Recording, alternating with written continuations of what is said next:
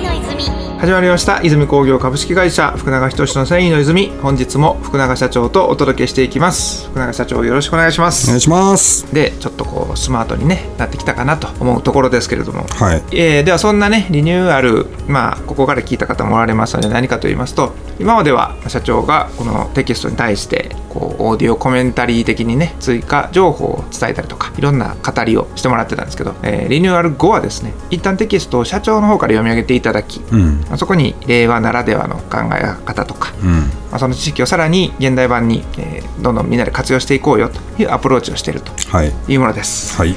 では、えーこのコーナーの趣旨改めてお伝えしますと大仙株式会社さんが発行されておられます知っておきたい繊維の知識424というテキストの本がありますこちら Amazon 等々で販売しておりますのでねこの本を元に 1,、えー1回1コンテンツ社長にピックアップしてもらって、えーより考察を深めてもらうというコーナーになりますでは今回のお題は何でしょうか45回目静止と養蚕洋さん難しい感じですか開口です、解雇えー、獣の毛が終わって次は開口が口から吐き寄る糸になります いよいよ社長のストライクゾーンがいやいやまだちょっとそそこまでストライクゾーンとは言えないですけどもはい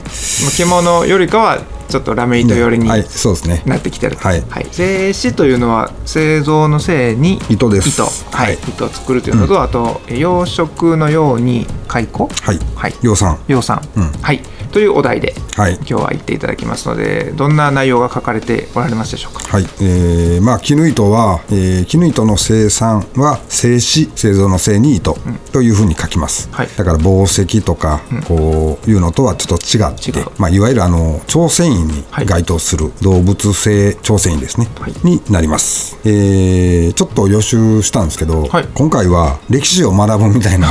内容になってます繊維というよりかは、はいもう大河ドラマ的なもう絹糸の歴史を学ぶみたいなあ内容になってます今回先生はまたあ草壁さんなんですよで草壁さんはいろいろな素材好きですけど蚕もまた愛があるわけですかそうですねあー楽しみな内容です解雇愛解雇愛ですありますか、はい、ぜひ歴史お願いします、はいえー中国の神話によると ちょっと待って、ちょっと待って、待って、冒頭が。そうそうあれ、歴史なんだけど、一応神話。そうそう神話って神の話。神の話じゃあ、もしかしたら、その事実じゃないかもしれないも含めての神 話。そうそうもう伝説みたいな状態 が冒頭からいきなり。そうそうロマンありますね。ははいい、失礼しました。どうぞ。昔話みたいにな るけど、そうですね。はい。えー中国の神話によると、はい中国の宋は皇帝という帝で穀物栽培から土良港などを創始した名君とされている中国の一番最初の当事者ですね、はい皇帝っていうのは、でまあ皇帝さんがこの量り度量衡などを創始した名君とされている、えー皇帝の妃がお茶の湯を沸かしていて手に持っていた山米を湯の中に落としてしまい箸で拾い上げようとしているうちに眉から糸が手繰り出されたこれが絹糸製糸の始まりと言われるマジですか。ほんまかいなじゃなんでお茶の湯沸かしてる時に眉持ってたんやろねあ、ね、それが始まりだと。紀元前3000年頃のことであるとでこれによって眉から糸が取れると分かって養蚕がスタートし紀元前2500年頃には黄河の中下流域から長江の流域にも広がった例えばあの山中先生の iPS 細胞か、あれももう何千年後かにはそういう書き方されるかもしれないですね 山中先生神話として はい、あの研究室でなんかたまたまこれあったらやっぱあれ何これみたいなところから歴史が始まったみたいに書かれる可能性もあるんでやっぱりそういう情緒ある方が記されたんでしょうう、んまあでもあのロマンはあるよねね、いろんな偶然が重なって、いろんなものに気づいて、人類はいろいろ発展していくんだよというのの一つかもしれないですね。はいこれあのたまたまなんですけど、僕先週、はい富岡製糸場に行ってきてあらららら、はいまた本当にいいタイミングで、はい、いいタイミングで、はい眉から糸を取るところを、えー実演を見てきましたもうライブですよね本当のそうそうそうそうはい、すごい値打ちある富岡製糸場ねすごいですよあやっぱそうですか、はい噂にたがわぬ世界遺産はすごいわさすがですか世界遺産に言われるだけある国家プロジェクトやわ、うーんあのーなんちゅうんかなまあ我々繊維業界じゃないですか、はいでまあ富岡製糸場に行きました、んこう繊維業界の人間やから面白いっていう部分が、まあ、なないことはないです、ないことはないけどあれは全然関係ない人が行ってもすごいわ、ああもうエンターテインメント うん、やっぱり世界遺産やわ2回目受けましたねいや電気がない時にあの建物を建ててるでしょ、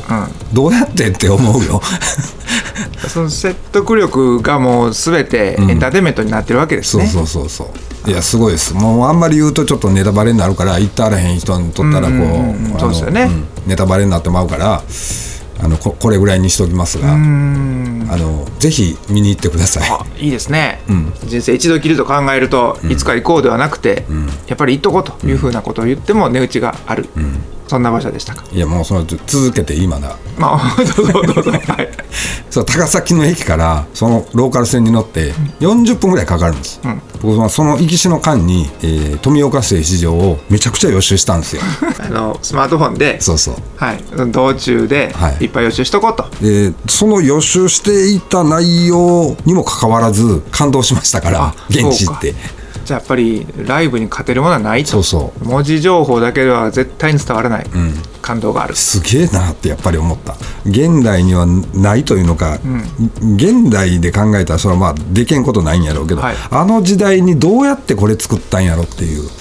ロマンですね、うん、それはすごく思ったねぜひ見ときたいところですね、そうですね、はい逆に言ったらテスで例えば解雇はおそらく出るでしょうから、んそういう勉強のためにもね、うん富岡さんのとこ見て、んうんあこの問題って富岡さんでいうところのあの機械のこれなんだとか、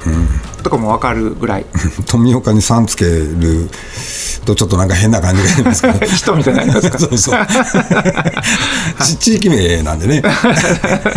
そうですね常用さんみたいになるんでそうそうそんな値打ちがあるという解はい雇、、あとやっぱりその産業スパイのことが書いてあってうわあ養蚕技術の独占性維持のために蚕の種の国外持ち出しを禁止する措置は厳重に行われたようであると日本の話ですかそれいやこれ中国の中国話でですすかねはいその中で近隣王国との王族婚姻に花嫁の綿帽子に種を隠し持ち出させたとか、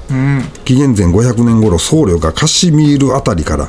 竹杖に種を隠してイスタンブールに運んだとかの話がある ともうカシミールまたつながりましたねその前回の内容とかとね、なんかそれこそ国家機密のそうですね情報を漏れたらあかんぞっていうようなところなんかも行き来してるそれぐらい絹っていう糸がすごかったよねぶっちぎりですね、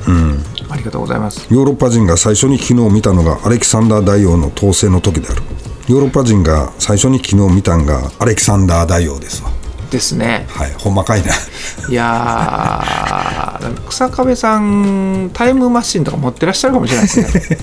はい自分で見てはい書かれたのかもしれない、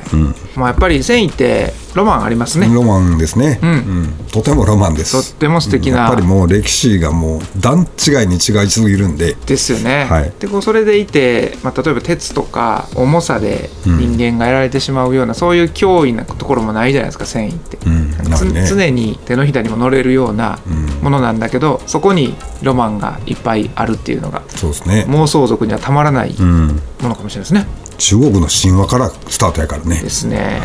はもう今回はもう勉強とかじゃないですねそうですねまずはあの愛です、愛することですねそうですねいや面白かったな今回社長もそういうあもうアプローチは結構好きな方 はいそうですねで今回はどっちかというとその外交を愛そうじゃないかとはいというキーワードですねそうですねニョロニョロニョロですけど開口自体を見てたらやっぱりあのあんまり気分のいいもんじゃないじゃないですかいやもうあの虫がこう大変好きっていう人少ないと思います、まあビジュアル的にそんな感じで、えー、解雇をまず愛そうじゃないかはいというアプローチも含めて、はいえーでしたので今日のお題は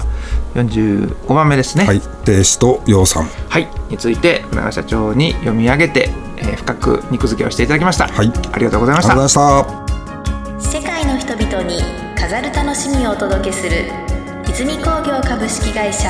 福永仁の「繊維の泉」この番組は提供後詰めラメイトメーカー泉工業株式会社プロデュースキラテンでお送りしました。